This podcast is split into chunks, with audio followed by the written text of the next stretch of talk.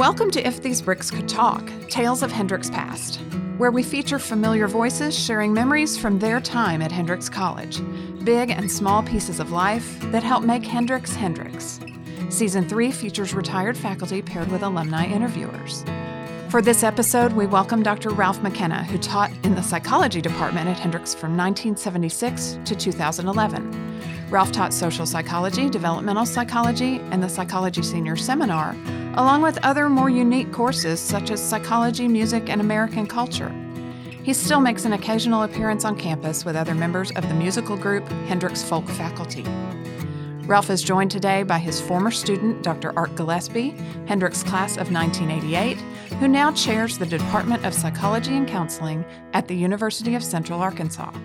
Ralph and Art, thanks for being here today. Our pleasure. Thank you. Yeah, thanks for having us. Thank you. Ralph, it's wonderful to get a chance to catch up with you and do this. It's so nice to find out that I was going to be doing this interview with you. Oh. And also that you're a neighbor of mine, yeah. Which I've just discovered in our pre-interview conversation, mm-hmm. Which is really nice. Definitely. Love the local kind of Hendrix connections that just keep continuing over time. Absolutely. Right? Definitely. Absolutely. Well, hey, maybe a good place to start might be just to get you to reminisce a little bit about kind of what brought you to Hendrix and, kind of what brought you to the job. That's something I would like to talk about. I had taught for 7 years at Wilson College in Chambersburg, Pennsylvania, a small liberal arts college for women. And there were several such colleges at the time in the United States. Everything went fine academically. I received tenure there, but the enrollment was steadily declining. There was a sense of situation not being very tenable for too long. So I started looking around to see where I might like to go. And we had an English professor from Pine Bluff on the Wilson staff named Richard Ezel. So I had looked in the Chronicle of Education and other places for potential jobs and found a variety of them from Long Island all the way down to Arkansas. But this was unique in having someone there that understood the situation. So I went and I said, Richard, do you know anything about Hendrix College? There's an opening there, and it sounds very much in my area. So I thought I would ask you. And Ezel said, Hendrix College? Yeah. Ah, that's wonderful. It's the finest college in that whole region. The faculty and the students are absolutely great. You would be at fault if you did not go down there and interview for the position. So I did. I flew down. I think I'd had an interview at that Long Island college previously and arrived on campus and went to the psychology building and talked to someone, and she said, well, he's in a meeting right now, the chair. Why don't you walk around campus and see what it's like? And so it was a rather pro forma interview, and I wasn't terribly impressed. I came down to Hendrix, flew in. I was immediately met by Chris Spatz at the airport. He said, come on, we'll introduce you to Peg Fitch, and Peg was toward retirement and probably didn't want to make the trip to the airport, and it was much more appropriate for Chris to be. We hit it off great. That night, there was a dinner at Spatz's former house on Robinson Avenue with a big mansion kind of looking place, all kinds of faculty there. I was treated royally during my visit. Everything from that through meeting with Roy Schilling, who was president at the time. And so that's how I came to take the position. I can tell you a similar story related to moving here, if you'd like that. Definitely. Okay. Definitely. I had taught at Wilson for 7 years. We decided we would move down here. I rented a U-Haul. We had 3 kids at the time that were going to make the trip down. Let it be known that I was trying to move my stuff to Arkansas and would welcome any help. 2 people showed up. We had a farmhouse in Mennonite country. That's all I could get to help me load the U-Haul with all our belongings. Well, we did that. We set off in the U-Haul, and I forgot now how many days it took us to get here. Linda was following me behind me in our family car with 3 little kids, and the 4th one had just been born. I'm not sure whether she was nursing him along the way. I don't think while she was driving, but we arrived here late in the evening at our new house on Berry Place Drive. Had already talked with the moving crew at Hendrix, and they said, get a good night's sleep and we'll be here in the morning. So I did. John Arms was the first one to greet me, John Arms and Haggard. Our instructions were to stand at the front door and direct people as to where to put stuff. And that's all we had to do. And I can't begin to tell you how many people showed up. Spatz was there, of course, Haggard and Arms. Rodney Todd, the business manager at the time, showed up. I had only met him one time when we discussed salary. And, of course, John Guthrie was there. And any number of other people. They unloaded who was it? Somebody had to take the U-Haul, drive it down an incline on Berry Place Drive and really hit the brakes hard, which shifted everything forward that was inside the U-Haul and made it much easier for them to get stuff out. Oh, my gosh. After this was concluded, Guthrie asked me, where are you going to drop off the U-Haul? And this was at the time, we've got 4 kids at the time. You're looking to save money anywhere you can. So I had rented it and needed to return it to Memphis. Oh. He said, well, what are you going to do? I said, well, Linda's going to follow me over there. And he said, well, let me go with you instead. And so Guthrie went all the way with me to Memphis to drop it off. I guess he must have driven another car or something like that. I don't think we towed it. But we got halfway home and the truck died. No, it must have been on the way. On the way. The truck dear. Died. And, of course, Guthrie could have fixed anything. He all his days in Africa and other places. And sure enough, he managed somehow to get the truck going again. And that's one of the stories about coming here. Oh, wow. Wow. I mean, just surrounded with family almost from the beginning. Absolutely. That's just the feel, and it's still the feel. Yeah.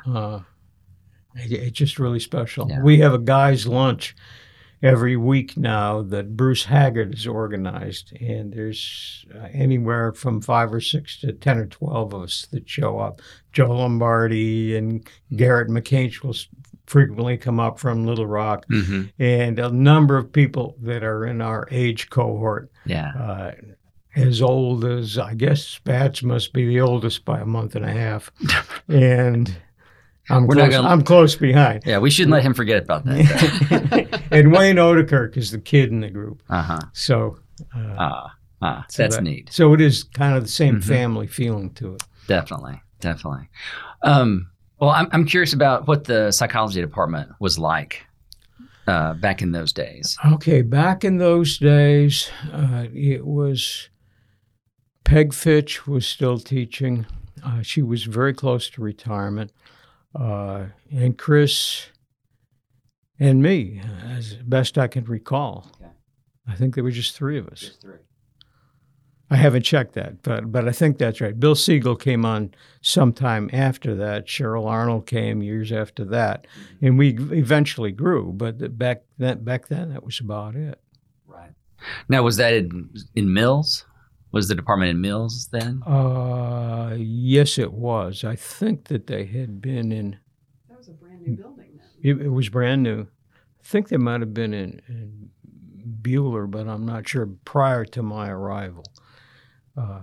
So you officed in Mills No, you didn't office in Mills your entire time because... No, we went over to Reynolds, mm-hmm. and toward the end of my tenure here, but when I think of being a professor, I always think first of being in Mills. And so where was the seminar room? I know where the seminar, where's the seminar in Reynolds? Well, let me think about that, try to figure that out. So my memories are very much Mills memories.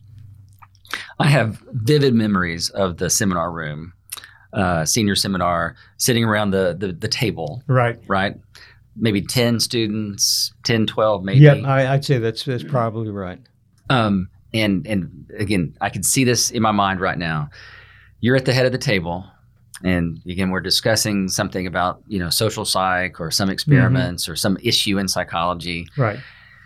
And some students talking, and you lean back in your chair, you take off your glasses, you twirl them around in your hand like that, and you put them in your mouth like that. I still do that. You still do it, or you would lean back, put your hands behind your head, kind of lean back in your chair, and go, "Well, yeah, you know, maybe, but." That's funny. I'd forgotten that, but we had a lot of student-centered work in there. Mm-hmm. It was my idea to kind of coordinate things and get out of the way as much as I can, so that students could present what they were working on, and the other students could talk to them about it, ask questions, and kind of probe for answers, much in the way that a faculty member might do. And I think that, at least my wish was that they would develop these skills while they were still here, and rather than simply be lectured to, take notes in a notebook and come to the tests, which is the more traditional way of teaching. I think that was probably one of my first classes where I had this responsibility, right, to present, okay, and to lead a class and to engage other people in discussion, okay. And you know, either defend a position or advocate for a position. Sure.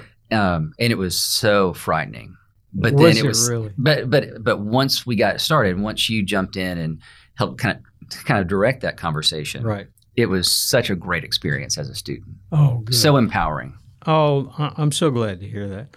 And, gee, the last thing I ever wanted to do was be intimidating in any way, and I tried so hard not to do that. Definitely. No, I don't think you were intimidating so much. It was just that situation, yeah. Oh, I can imagine a situation where somebody said, all right, this better be good, mm-hmm. and creating a very different atmosphere as a... Yes. Yeah. Which would intimidate not only the presenter, but the students who might want to raise questions. And, right, yeah. Right. Well, and I think we all felt some sense of kinship for one another in that class, too, that, you know, I'm not going to be a jerk to you because I'm going to have to do this, too. So, right. But, yeah, some of the best discussions, I thought. Oh, that's wonderful. And, you know, speaking of kinship, I always felt this vis-a-vis students and myself, too. Several of them would have worked as department assistants in psychology, you know, where you have them doing a whole lot more than just run-of-the-mill stuff. You say, well, I'm working on this project. Do you know anybody that knows anything about this? And students might say, well, I'm going to the library. Let me see what I can find. And it was really a nice collaboration. Definitely. Just hanging around that building, right? Yeah. Those two floors there. Yep. Yeah, no doubt. So I remember definitely senior seminar as a keynote. I think I also had developmental psych with you and social psych with you. Okay. Those were much bigger classes. Definitely. And they followed a more traditional format because people taking those classes presumably didn't have a whole lot of background. And so I was the expert, quote, at least in social psychology. But even in those classes, I tried to work in some group presentations where students would be part of a group of 3 or 4, research topic, and then get to present to the class. Right. And that was kind of a preliminary group experience to what they had to do individually in either the senior seminar or the advanced social class. Right. Yeah. Yeah. That's right. Advanced social was another one. Right. Yeah. Right. Yeah. To get the double dose of social with you.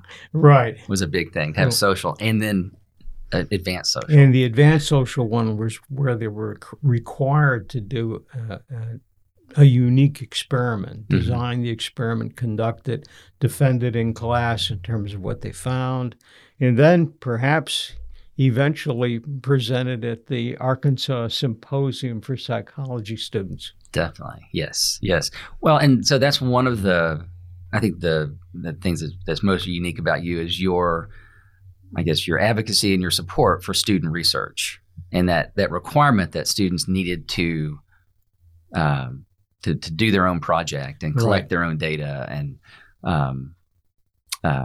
again, that's probably an experience that most students don't get to have until they go to grad school. Right. I suspect that you're right in that regard. I'm not sure. Right. But we had so many wonderful experiments that were designed by students. I even got to put together a book based on that called The Undergraduate Researcher's Handbook. But it was filled with mostly social psych research, almost exclusively social psych research, done by students.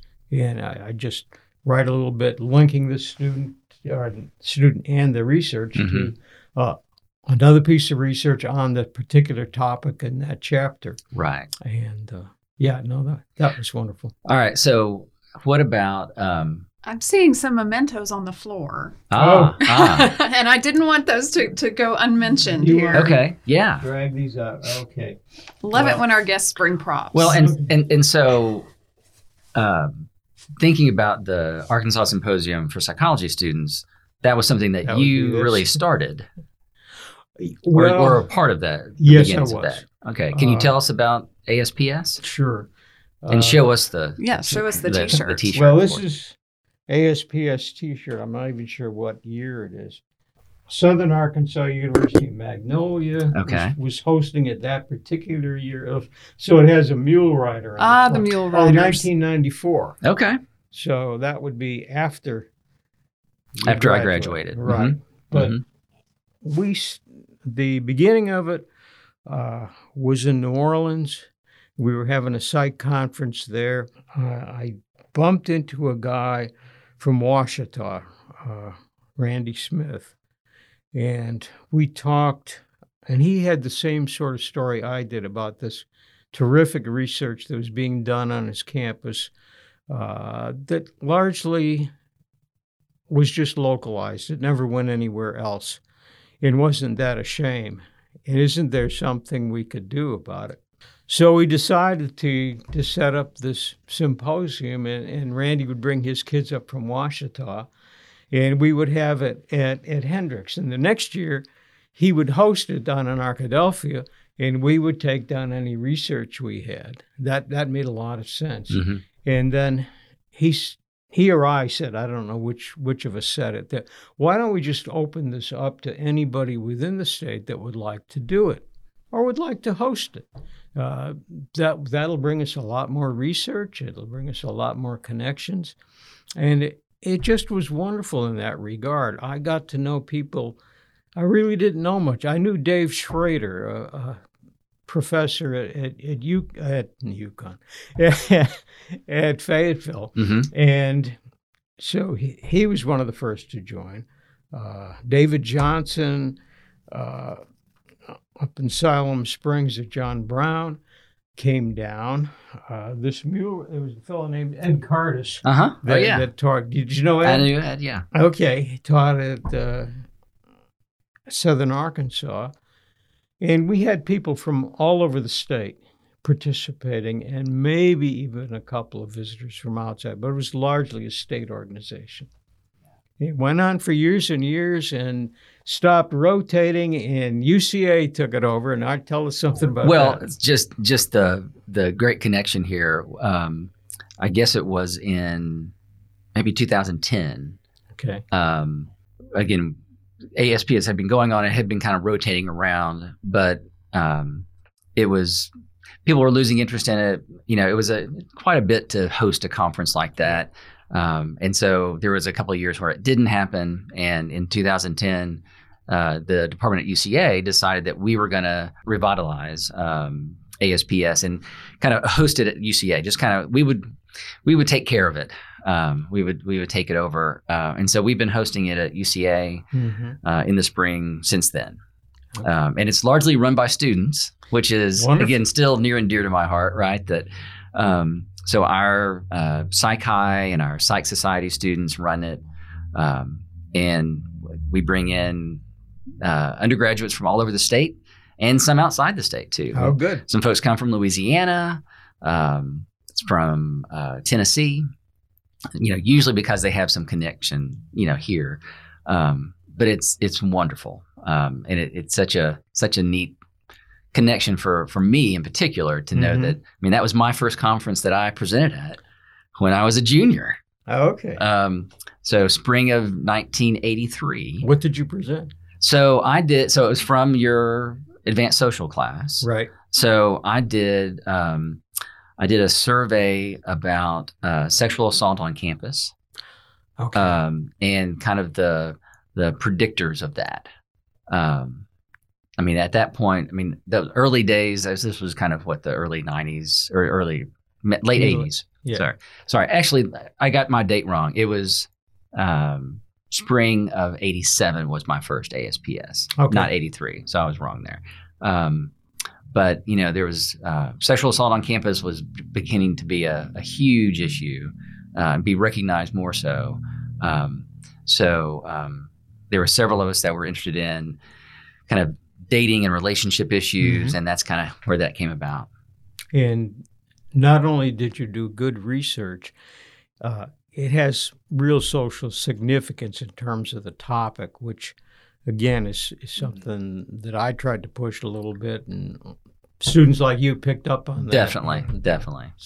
Yeah, it was always to try to do something meaningful. It was not just, you know, what's the effects of listening to music on studying or things like that. It was much more, everyone did pretty meaningful stuff, I thought. Yeah. Are there any of those projects that kind of stand out for you or that you remember as either noteworthy for being really good quality or just interesting ideas? I went through them all and put them into that book. And in general, I found that students cared deeply about their research, and almost always, and in terms of what stood out among the group, it's hard for me to come up with ones that might have fit that. There was also a practice I had. It was either in the advanced social course or in social either in advanced social or the seminar course, which is both courses with small numbers of students.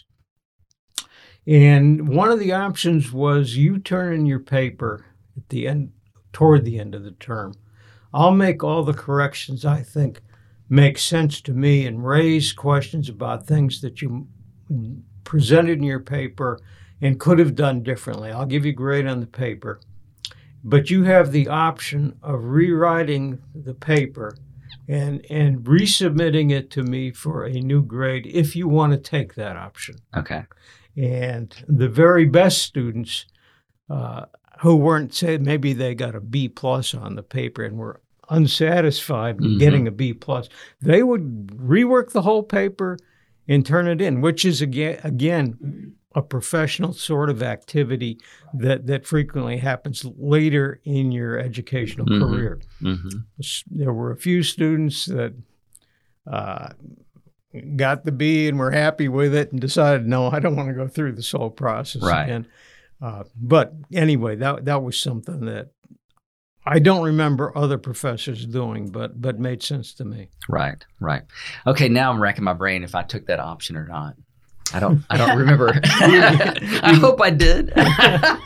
Well, I still have a collection of papers from way back in the day sitting in my study at home. Gosh. Oh, wow. My gosh. And I have, I mean, not just from there, but from socials I can develop. I've tried to weed down, but I keep thinking, well, one was the Maxwell personality test that this was for a course in tests and measurements, where one of the options was develop your own personality.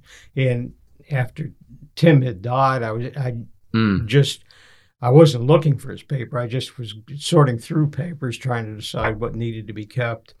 And I stumbled on that test. And I'm happy to say that Tim Maxwell got an A on his no surprise there. No surprise. That ended up in my Save These Pods. Definitely. Oh, wow. So all those social psych experiments too, that was pre-institutional review board, right? There was no check on, I mean, you made the decision if that project was okay to run or not. Yeah. But there was no oversight of that. No. Any that you recall that you kind of went, I'm glad that turned out okay? Nothing that comes to mind immediately. Okay. And we had done all the preparatory stuff before in class discussions. And there was a proposal that came forth at one point. Here's what I would like to do. Mm-hmm. If it had been moderately controversial, I would have said go for it. But if there had been some element that seemed inappropriate, I would have flagged it. Right. Well, and I probably would have suggested, how about you do it this way? Right. Yeah. Not don't do this at all. Right. Yeah. Yeah. Well, again, I think doing a research study on sexual assault in the 80s. I mean, I think that would get hung up in an IRB. At a larger institution and get a lot of scrutiny. Yeah, probably so. And I'm not sure that they would even allow a student to do something like that. And they might look at questions like, how does this impact the way prospective enrollees will see our institution? Right, right. There's all kinds of, again, there was some freedom, it seemed like. Yeah, when you were doing that. The whole notion of institutional review boards, I don't think even existed back when we were doing this, not just at Hendrix, but I could be wrong. Right. Maybe at large universities with graduate students, they had such a thing. But Right. So it sounds like that you really enjoyed teaching those upper division, advanced social and senior seminar, that was really where your love was in a lot of ways. Absolutely. Yeah. But I enjoyed the other classes too. I mean, it just, it was the Hendrix students that meant so much to me. You'd come in and they'd be happy to go to class. They'd ask good questions. Unlike some other institutions where all they were concerned on is what's going to be on the test. Right. Yeah. So I think I missed this. I think I had graduated already, but it seemed like you kind of made a shift, kind of broadened your horizons in some of your teaching. Yeah. And I don't know that I've ever heard kind of how that happened or how you started doing all the music and the psychology and music and all that kind of stuff. I'd love to hear about that. You need to know a little bit about my own educational background. Okay. When I was a high school student, I wasn't sure what I wanted to do. And I listened to the advice of counselors and others, and I said, well, you've got really good math grades, science stuff, you've done really well there. What you need to be is an engineer. And so I packed off and headed for Bethlehem, Pennsylvania, Lehigh University. And I had 1 year of engineering there, and I just hated the whole experience. And then to top it all off, we had compulsory ROTC, where I was supposed to go on Saturday mornings and clean my rifle. And it just was not me. And I can't tell you how many demerits I got over that year for not cleaning my rifle. And we had to march in form. It was god-awful. I mean, just everything that I'm not. And anyway, I decided, no, I'm going to change. I'm going to go do something else. So I enrolled in a Danbury State College, very much like UCA, except it was called Danbury State College back then, and UCA was called maybe Arkansas State Teachers College. Yeah, at that point. Yeah, and now it's Western Connecticut State University, but it's essentially. It has not grown as much as UCA has. UCA has grown enormously since the time when I first came here. But anyway, I had a degree in music education, and we had brass workshop and all these other things. But how in the world, I guess the point I'm trying to make is I never had a liberal arts education. And when I came to Hendrix, there were so many opportunities. And one of the best one was a course that was put together in the middle 70s, I would guess, called Masterworks. And it was the brainchild largely of Don Marr in the art department. And it was only faculty, and we would each select a work to teach in the course. Think this is right, or maybe we did, I'm not sure on this, but I got a chance to interact with faculty from the English department, philosophy department, art department, all the liberal arts stuff I'd never had before, and it was just a joy to be part of that class. And eventually, Don and I did the course together. He asked me if I would be an associate director of the course. And then once he retired, we had a course called Transitions, which was largely based on the Masterworks framework. Okay. And Norman Boehm helped me teach that class. These names, I don't know how much they'll mean to people watching this. If you're of a certain age, they will immediately resonate, but if you're a current student, they may not. But they're all former professors or perhaps, I know Carol West is here, still here, but this was Chuck Chappell and on, a whole bunch of people that older folks would know. So, but that, I mean, you really, I don't know, that kind of, it seems like that became so much more of an open area for you. Yeah. Which I think is just amazing in a career at a school like Hendrix, to be able to spread your wings like that. And well, it says a lot about the college. Yeah. That they would encourage and fund this. There was a little stipend for doing it in the summers. Okay.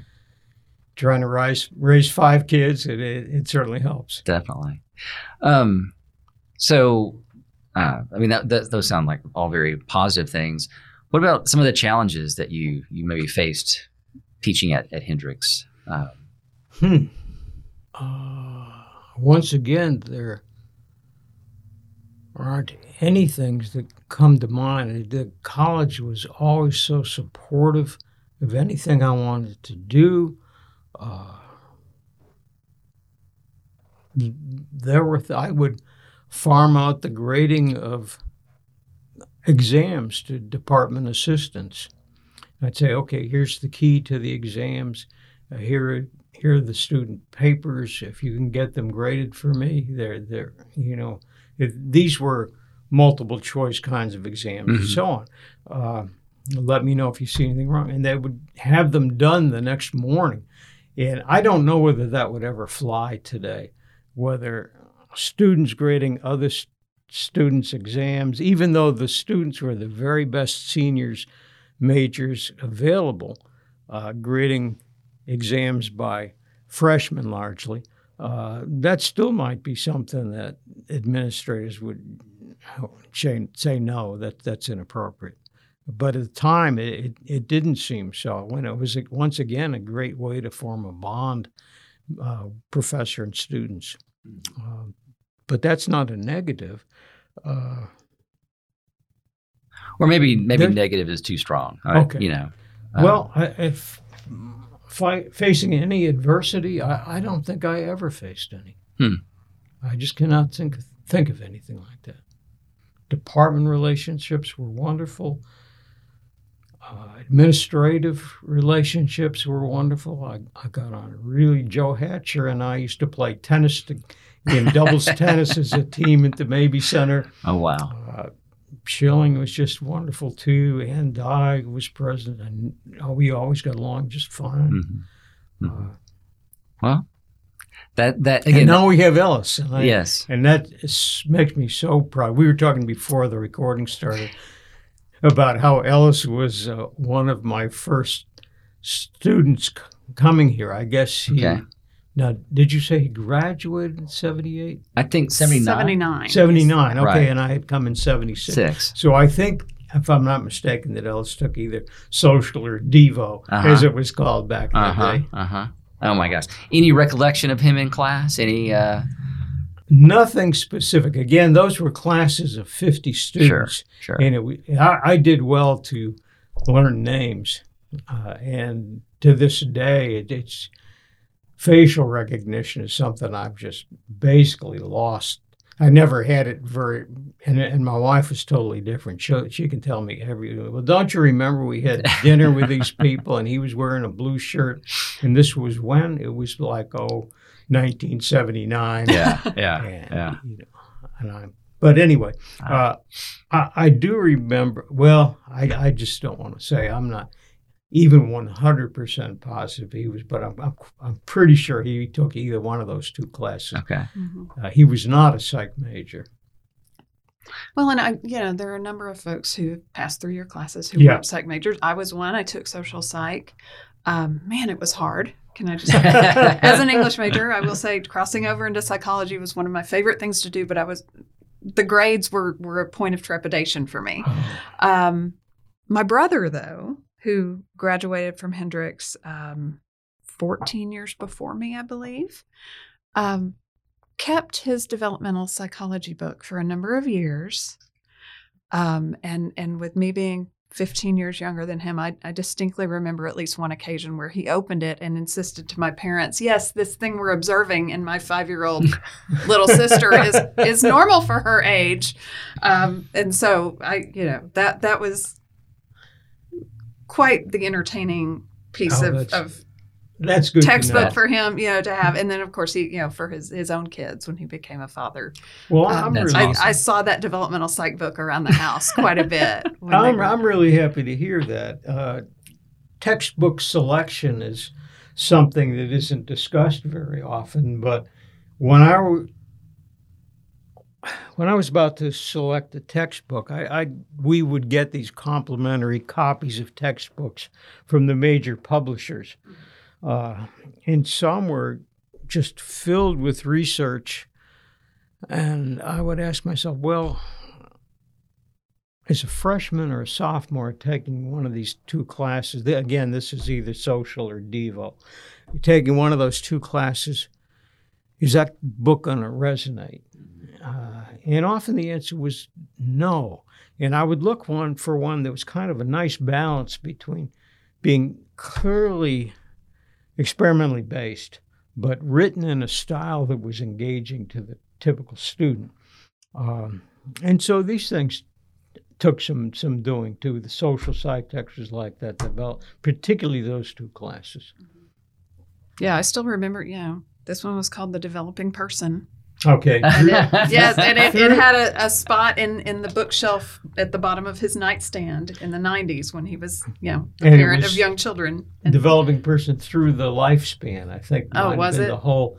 Okay. And that was another thing I tried to really stress in my developmental course, because usually that course, or frequently that course, is called child psychology. And it would end the lifespan about 18 years old. And really, there was so much going on. in the years following that, which really did not get the attention that all the child research got. Well, and I remember in our social psych class, you had us go over to the Bailey seminar room and watch a series on middle age. Okay. That, you know, talked about the kinds of things different, I think it was 4 different people were looking at about the same age. And I remember one of them was getting really involved in music. Okay. and you know, playing with a band and things like that. And I am in a band at this age. So, gee, imagine that. I used to use a film in the developmental class called Living the Good Life. And it was the story of Helen and Scott Nearing, both really gifted professionals who were living on a farm in Maine.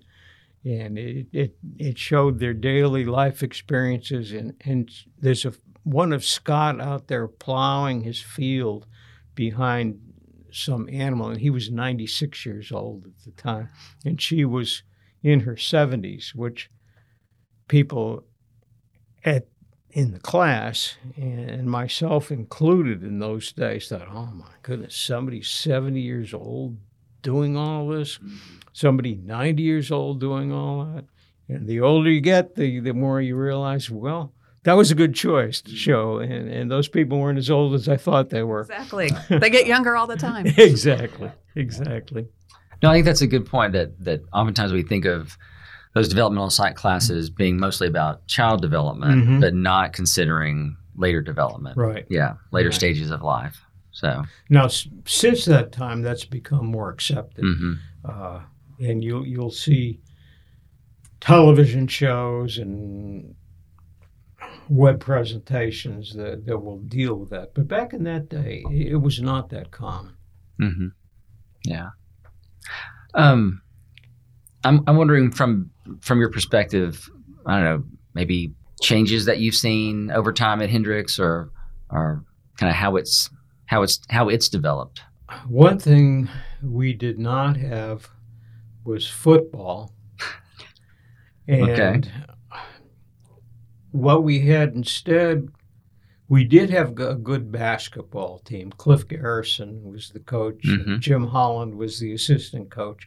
We had a good basketball team, but it didn't have the serious approach that's being given to football these days. I've seen one game where I sat up in the box up high and watched people.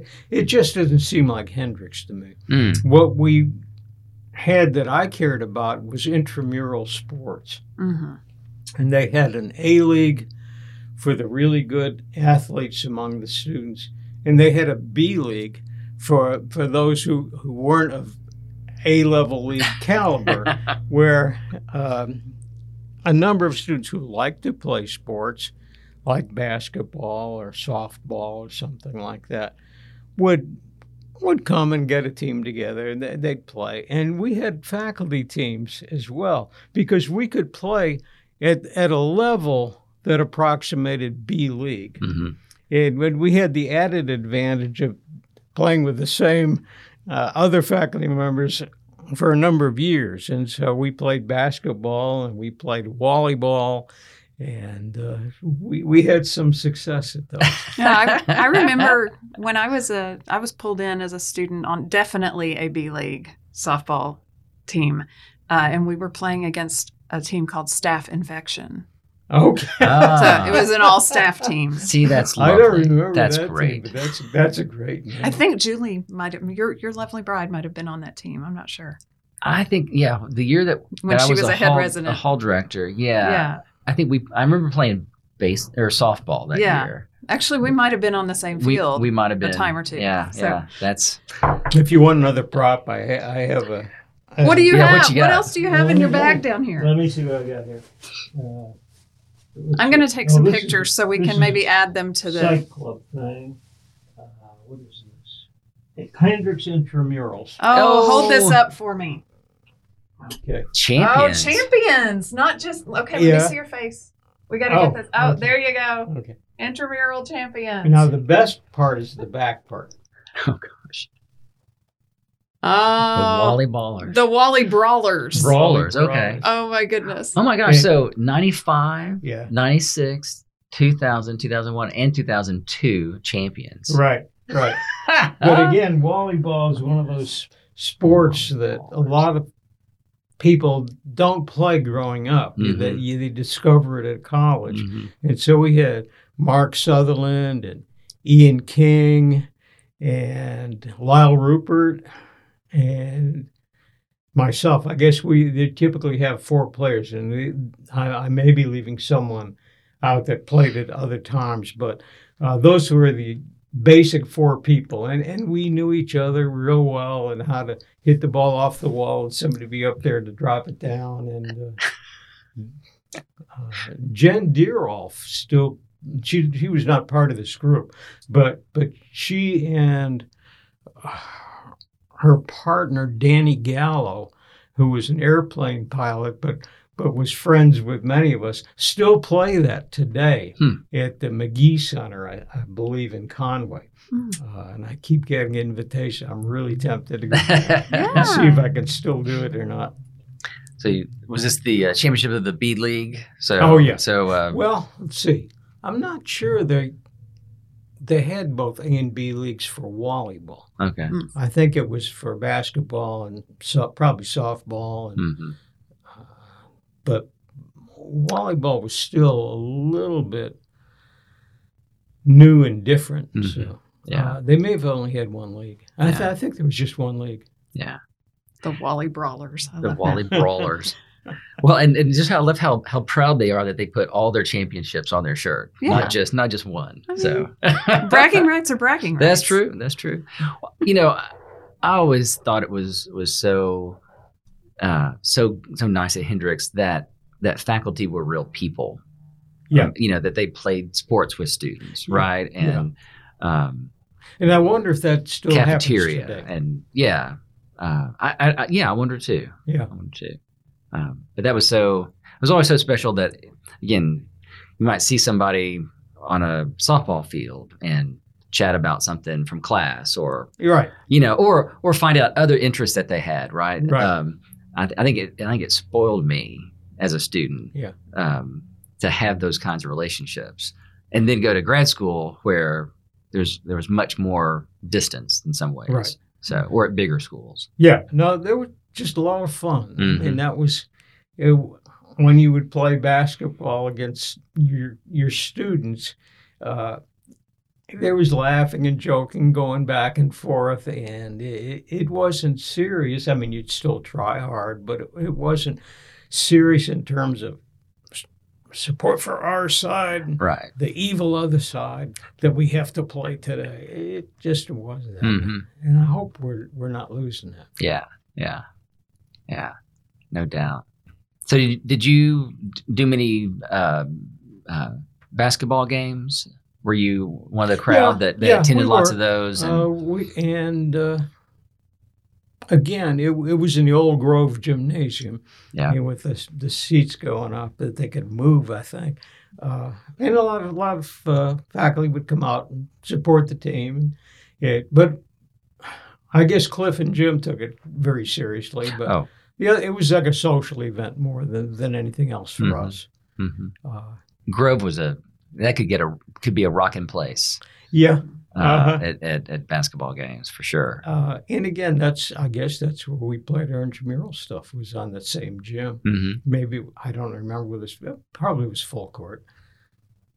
Yeah, and then at the Mabee Center. Right, and then after that, when that was up. So right, that was a new building at one point. Like East Hall was a temporary building, temporary residence hall for a while, and then it became permanent for a while. Yes, and now it's facilities. Now it's again. Else. Yeah. You know, with all that crew of faculty that you hung out with, Haggard and Arms and those kind of folks. Any stories that should be preserved? I mean, since we have digital preservation here, stories, anecdotes, things that we need to get on the record. Let's see. Well, I've already mentioned the the moving experience. And it was a moving experience to have that happen. Well done. And the fact that we still get together at Haggard's house for the most part and sit in chairs in a big circle and looks down over a lake. But it's real close to campus. It's just as you leave the highway and you're heading toward Beaverfork, it's the very first road you come to. Oh. Just turn right there and you half a mile and you're at Haggard's house. So those would be the two stories that I would select out. And of course, we had the faculty basketball team, but I think I pretty much covered that. Yeah. Story. Okay. I could tell you what I'm doing now as far as teaching goes. Oh, yeah. You'd never stopped. Well, that's actually true. Yeah. I stopped for 1 year. Okay. And there is a program in Little Rock called Life Quest of Arkansas. And what it is it's a program of education for seniors. I'm not sure what the average age is for participants, but it's probably in the upper 60s, I would guess. And I got very much involved with that my first year, just as a student there. So many neat courses I'd never taken before, and I became a regular there during that first year. And I got a call later in that year from Sandy Hansen, who was one of the acting directors, and said, "How would you like to teach a course here?" And so I got drafted into teaching a course there, and it's just been terrific. It's a music course. Okay. Here's an interesting story. I was talking at one point in class about Arlo Guthrie. And I said, here's a song you may know that sung by and written by Arlo Guthrie, called The City of New Orleans, Riding on the City of New Orleans. And this hand went up in the back of the room. And this woman, I guess in her upper 60s, lower 70s, raised her hand. And she said, "He never wrote that song." I said, "What do you mean?" She said, "Steve Goodman wrote that song." I'm thinking, Steve Goodman, I know who he is. He's a pal of John Prine's, and they would play together in Chicago. And I thought, maybe she's right. And I went home and I checked that, and of course, this was Steve Goodman's most famous song. But to think that this would happen in a class like that, and it was reminiscent of stuff that happened at Hendrix, too. Mm-hmm. But that's been a really fun class to teach, and I'm still teaching it. Neat. Yeah.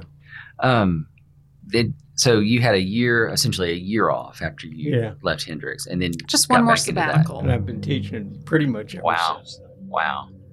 I know that you run. I know you do. You play music as well. I mean, just other kind of hobby kind of things that you do. Yeah, I've. Let's see, I guess it was at LifeQuest. I took a course in how to play the Irish tin whistle. Okay. And I'd never played one before, but you mentioned the interest in jazz. I'd played saxophone years ago. Okay. In big band and in small groups too. Someone's flying overhead. I think we're actually getting the grounds crew right by the building, so we might just, take 5 minutes here. Okay. Well, that's cool. I think they are right outside the wall. I think maybe they just wanted it to be a part of this too. Well, all things Hendrix. That's true. That's true. Okay. Well, that's cool.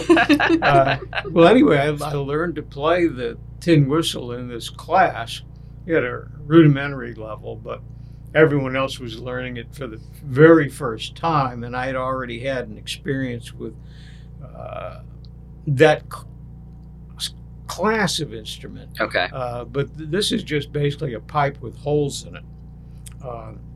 And so I have been taken with that. And so I play that on Saturday mornings at our pick and porch sessions now at a Baptist church that loans us the facilities for the day. Lombardi also plays there. Okay. And Rich Roy, I will mention Rich. You probably don't know Rich. He was a Hendrix graduate in 1966. But he drives up every morning from Little Rock so that he can play with our group. For Saturday morning pick and porch? For Saturday morning pick and porch.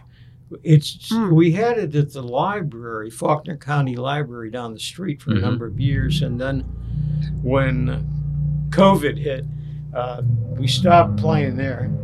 I had no idea that you were such a musician, that you had such a broad kind of range. How many instruments do you play, and kind of what would you rather be doing, I guess, in terms of playing instruments? I wish I could play guitar better than I do. Okay. I started out playing saxophone in the fourth grade, and we had band, but along the line, I guess it was when I was an undergraduate, got to play with a big band. Big bands were still in vogue at the time, so we could go over to Lake Compound's amusement park, which was not all that far from New York City. It was probably 90 minutes. And so you'd see all the band. Count Basie would play there. The Stan Kenton Band would play there. So I had I didn't play with them, but we had our own big band that played. And then there was a group called the Silver Tones. That was a small group. Actually, we had two groups. One was a large band and a small group for any occasion. That's what our card said. So like weddings and... Lots of weddings. Wow. Lots of Polish affairs. There were a lot of people of Polish descent there, so we would play polkas and oberics and Who Stole the Kishka and classic and so on. So I had a lot of experience there. Let's see. And that was all playing the saxophone. Okay. Now I've tried to learn the guitar, and I can play at a rudimentary level, although some of the people that play at our Saturday morning sessions just astoundingly good. We mentioned John Murphy. He drops in from time to time, and Murphy plays a lot of places locally, and he's just a wonderful guitar player, but he would make it a mistake every now and then playing a song he didn't know that we happened to be playing. And that just did wonders for me in terms of my self-esteem, to know that even the great John Murphy might make a mistake here and there. And let's see, I have a concertina that I would love to be able to play, and I've just not had the time to learn to play it yet.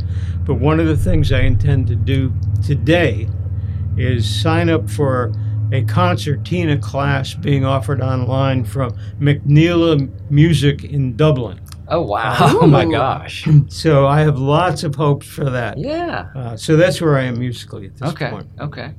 And again, I know that I've seen you running Toad Suck 5Ks and Little Rock half marathons, and still active. I am, and I'm now in the 80 and older division. In a recent run, it was a local run. It was possibly the Chase, Race, and Pause that Don Potter's created for his son Chase, who died, I don't know, age 12 or something like that. I've forgotten the details.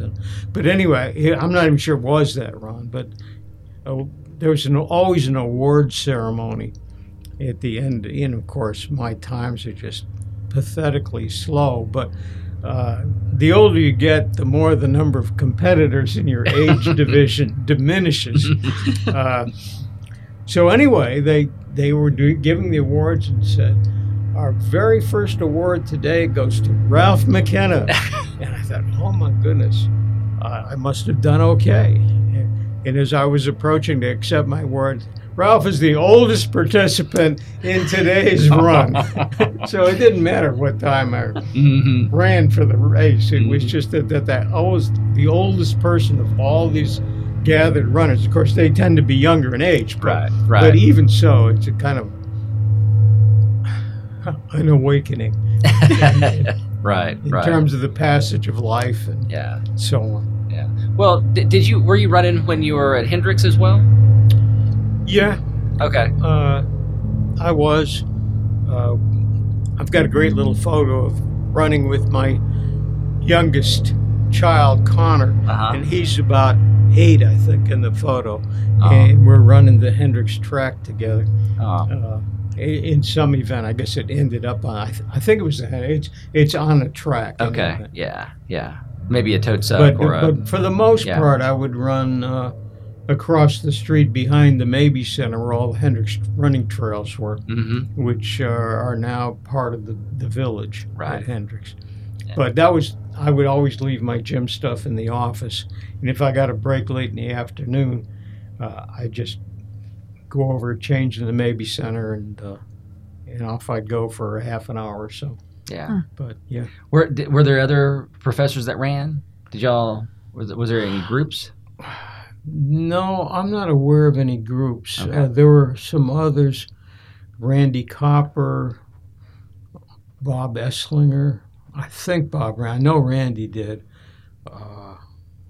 There may have been more, but it's running is a solitary activity in a lot of ways. Right. You don't need a team, and a lot of times people will choose to run. You may know this too, just to get away from the stresses of the day and just have a little time of your own to just kick back and relax. Yeah, decompress a little bit. Yeah. Yeah. Well, I'm so glad you're still running. Thank you. That's cool. There aren't too many of us left. Sweep all of the local 5Ks. Yeah. Well, I haven't done that yet. But maybe when they have a 90 and older division, I can ace it. Well, you know, I feel like I could hang out and talk psychology and Hendrix and running and things like that with you all day long. Thank you. If Art. If I wasn't very considerate of your time, I could monopolize that. I mean, come on, he's got things to do. Yeah, he's got to sign up for a class. Yes, a concertina class. Well, it's coming to the next LifeQuest class. Summer term is coming up quickly. So. Yeah. Oh, wonderful. Well, and I do want to say too that again, you're just such a huge influence on me and me going into being a professor, and the way I want to teach and want to be with my students. Yeah. I always think a lot about the lessons I learned in your classes, Thank you. Content as well as just style and approach. Thank you, Art. I'm sincerely touched by you saying that. Definitely. I'm going to try not to cry now, but that's your legacy is having an impact on other people. You've been listening to If These Bricks Could Talk, Tales of Hendrix Past, a podcast brought to you by the Hendrix College Offices of Communications, Technology Services, and Development. Our audio engineer is Megan Stevenson, Hendrix Class of 2007. Our theme music was created by Kristen Paczynski, Hendrix Class of 1997, performing as Ellen Cherry. I'm Amy Meredith Forbes, Hendrix Class of 1996. Thanks for listening.